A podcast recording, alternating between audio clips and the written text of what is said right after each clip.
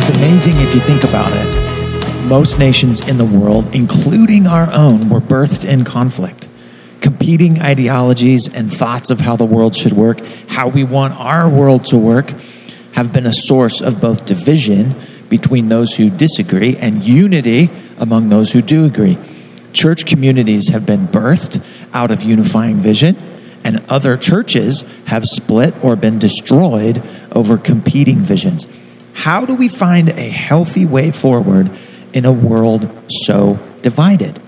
What is God's heart for us in this time of both celebration and strife? We're going to read James four, one through twelve, and then we're going to learn a little bit about dealing with uh, strife and and really the selfishness that produces strife.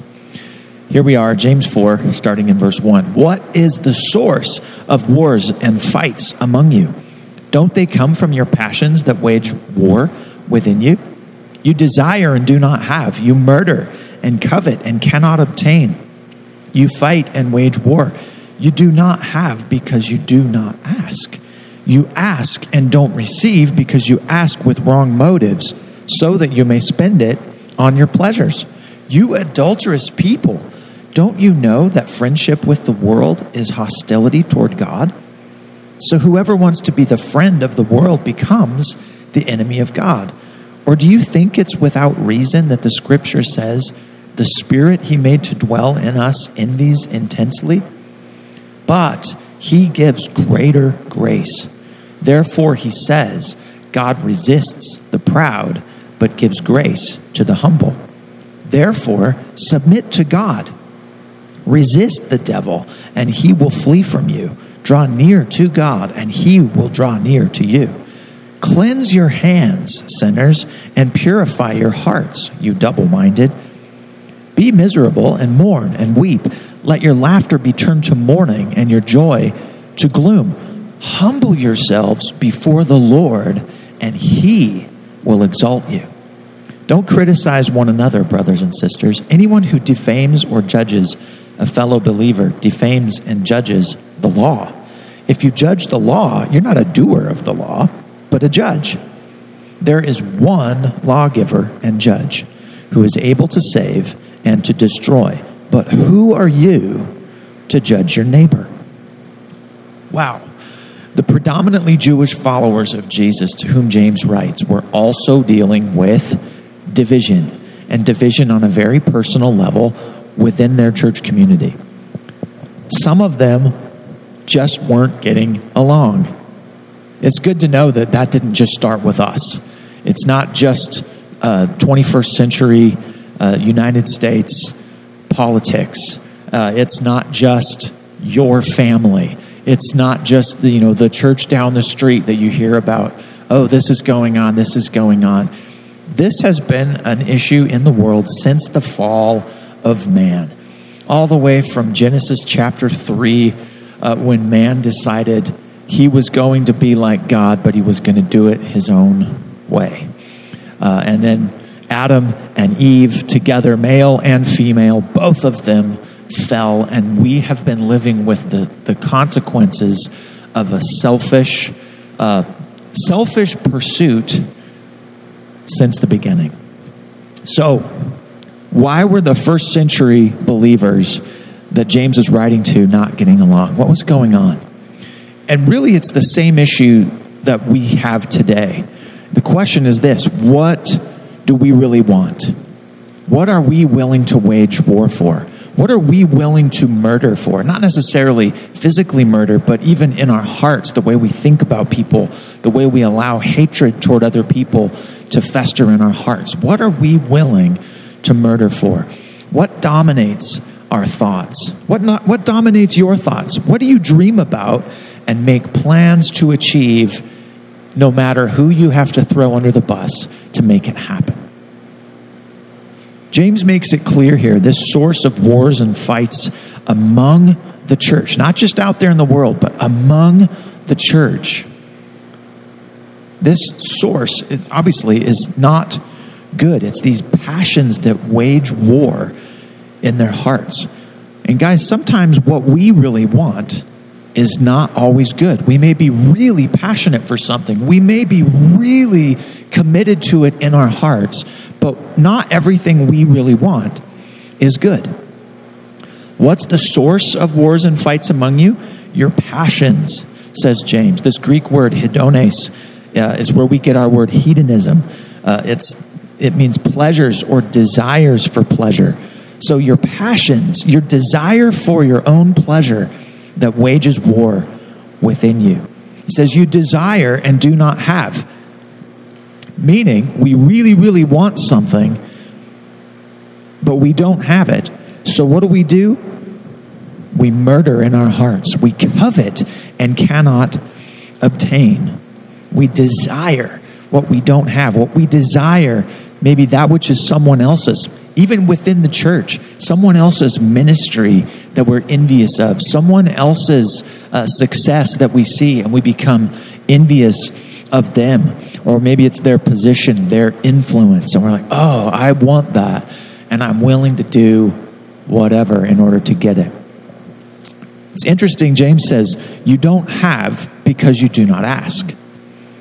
Isn't it interesting how we often want God's blessings? We often want the the promotion of God. We want the, the those good things that God gives. We often want that more than we want God. He says, you don't have because you do not ask. In our selfish pursuits, we may not even consult God at all. Prayer is often sidelined when our vision of Jesus is overshadowed by our vision for our own plans for our life. Then James says, you ask and don't receive because you ask with wrong motives to spend it on your pleasures. So here we have this where we do begin to pray and we come to God, except that this kind of prayer gets sidetracked because the, the motive is wrong. It's really all about us. Again, our selfish desires, our wrong motives.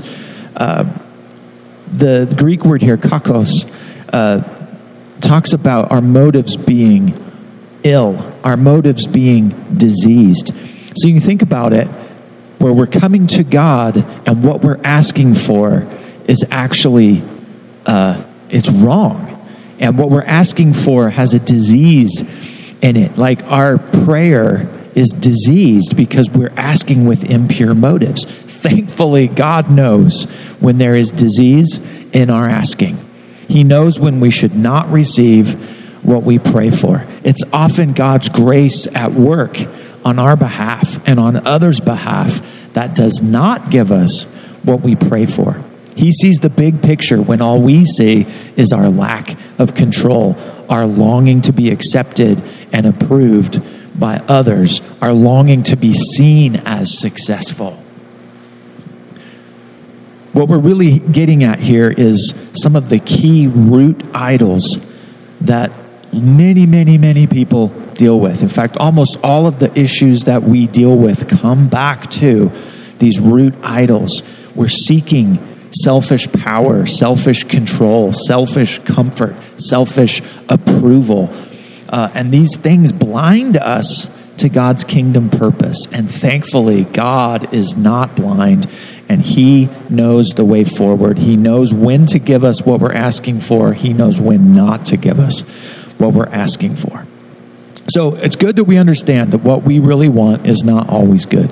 But secondly, what God wants is not merely a good plan, but God wants a passionately faithful people. James talks about our selfish desires that turn us against one another. And he says these, these aren't just sin. He calls them adultery against God. In fact, the word he uses in the Greek, it's the feminine word here. He calls the church, he calls them adulteresses. That's the more accurate translation. Adulteresses. It's reflective of, of Israel throughout the Old Testament. The people of God finding their pleasures in other lovers rather than the God who had covenanted with them. So using this word adultery, it reflects unfaithfulness to a marriage covenant. And this is how God thinks about His people. And James says, don't you know, don't you know, guys, that friendship with the world But the world's way of doing things, the world's way of getting ahead, of getting things done, don't you know that this is spiritual idolatry and that this makes us God's enemy? Like, we are setting ourselves against God's way of doing things when we do this. N T Wright reminds us that this is actually the normal way of the world. This is the way the world works. You get things done, and sometimes how you get things done doesn't matter so much as much as that you get it done. And again, N T Wright says, it takes guts to stand out and be different. This is like, uh, it's like breaking a marriage vow with God. It means that all sin, like sin against one another, when we turn on one another, we hate one another, we covet uh, against one another, we we have this like feuds and wars and factions, even within the church. It means that all of this kind of sin, all sin actually, is a sin, William Barclay says. It's a sin against love. God wants us. He loves us. He's so committed to us. He came to seek and save sinners. He came to seek and save that which was lost. That's us. He wants you. God wants me. He wants us. It says, do you think it's without reason? The scripture says, the spirit he made to dwell in us envies intensely, or longs jealously. The E S V translation says, he yearns jealously over the spirit that he has made to dwell in us. You hear that? God yearns jealously over you. He's given you life and breath. He's made his own spirit to live in you, but he's he's brought your spirit to life, and he jealously loves you. Oprah Winfrey, years ago, she said in an, in an interview that this idea of God being jealous is part of what turned her from her Christian faith. She was reading that God was jealous of her. She misread it. It's not that God is jealous of you. She said, I can't, I couldn't believe in a God who would be jealous of his creation. But it, he's not jealous of us. He's jealous for us. God is jealous for you. He's fiercely loving you. He's like a fiercely loving husband who wants his wife, and he wants the love of his wife to be for him. God wants us to worship him, to love him back. So we are totally not wise when we compete with God for the power that's really only his. When we compete with God for the devotion of people in the church community, the devotion that belongs to him. This is actually, when we do this, it's serving the master of power, or the master of approval, the core idol of power, the core idol of approval. Matthew six twenty-four says, no one can serve two masters. Are we serving Jesus, or are we serving power? Are we serving Jesus, or are we serving control? Are we serving Jesus, or are we, are we serving approval? When we do that, it causes wars and fights among us. It, this happens in families. This happens in businesses. This happens in church communities. This happens in cities. This happens in nations. The good news in all of this, you guys, is that God gives greater grace. He gives more grace. Isn't that good to know? He gives greater grace. Greater than all of our sin, greater than all of our unfaithfulness, greater than all of our spiritual adultery. Yes, the Expositor's Bible commentary says, yes, God has set a high standard for wholehearted love and devotion on the part of his people. But he gives grace that is greater than the rigorous demand he has made. This verse here, uh, uh, in verse six, he gives greater grace. The Passion Translation says he continues to pour out more and more grace. Now, God resists who? He resists the proud. He resists us when we are too proud for his grace, when we're too proud to submit our lives and our plans to Him, when our hearts run after power, control, comfort, and the approval of others. But God continually pours out grace to who? The humble. He pours out His unmerited favor, and He pours out His unmerited, unearned, divine enablement to do what He's called us to do. He gives more grace to the humble. So what are we called to do? We're called to submit to God. Submit to this God who gives more grace. Submit your life to this God who loves you, who yearns jealously over you. We're called to surrender our will to Him. If we surrender our will to Him, this leads to obedience. This leads to walking into the things that He actually has for us. Submit to Him and then resist the devil's schemes and lies. And what happens? The devil will flee. The devil we will flee when we resist. So how do we best do this? How do we best counter the devil's draw to selfishness? Of course, we do that with God's word. We speak the truth of God. Uh, but also, okay, so so practically, practically, we do want to stop criticizing, stop defaming, stop exposing, stop shaming, stop falsely blaming, stop slandering one another to make ourselves look better or to get ahead or to get that promotion at work. When we do this, we're actually judging the law. We're judging the royal law of love. That goes back to uh, James chapter two, verse eight. It's not just the law in general, this royal law of love, loving your neighbor as yourself. When we run one another down to make ourselves look better or to gain position for ourselves, when we throw one another under the bus so that we can get ahead or that we can get things done, we're actually judging the royal law of love. That's practical.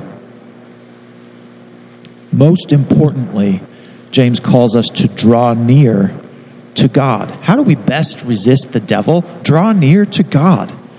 His promise is that He, God, will also draw near to us. He is faithful to us. He's a faithful husband. Even when we've been unfaithful to Him, again, the, the history of the people of God, the history of Israel shows time and time and time again, as they are unfaithful to God, God returns to them. And he, he stays faithful to His people. He allows them to experience the consequences of their actions. He allows them to experience trouble, but He remains faithful to them. Draw near to God, and He will draw near to us. This is a promise.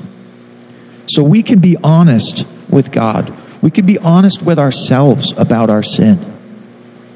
If we're going to enjoy God's grace, this begins with admitting our sin and turning from it to Him. We want to let God break our hearts over our sin. We don't want to ignore it. Humble yourself before the Lord. Make yourself low before the Lord. It's like bowing yourself low, bowing your heart, bowing your will before the Lord. Bow yourself before the Lord. Humble yourself, and He will exalt you. He will raise you up at the right time. He will raise you up into the things He has planned for you, into His calling for your life. He will do that.